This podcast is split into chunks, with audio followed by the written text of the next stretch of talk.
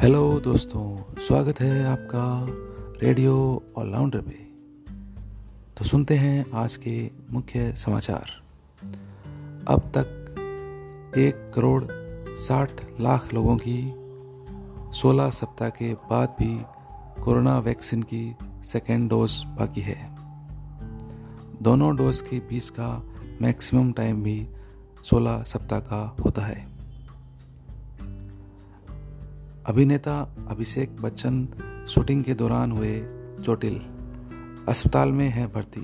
पिता अमिताभ बच्चन और बहन ने ली खबर। आसाम के करीमगंज में कफ, सिरप, कोडिन फॉस्फेट की चालीस हज़ार बोतलें जब्त। कीमत करीब दो करोड़ रुपए। आसाम में एक सितंबर से दसवीं, बारहवीं व डिग्री फाइनल की क्लासेस होगी आरंभ। फ्लिपकार्ट सेल में डिस्काउंट रेट में मिल रहे हैं एसी। सेल 21 से 25 तक चलेगी। कोरोना की तीसरी लहर की आशंका के चलते पीएम मोदी ने बुलाई आज बैठक। बैठक में स्वास्थ्य मंत्रालय कैबिनेट सचिव और नीति आयोग के अफसर होंगे शामिल। कोरोना के नए केसेस में गिरावट जारी।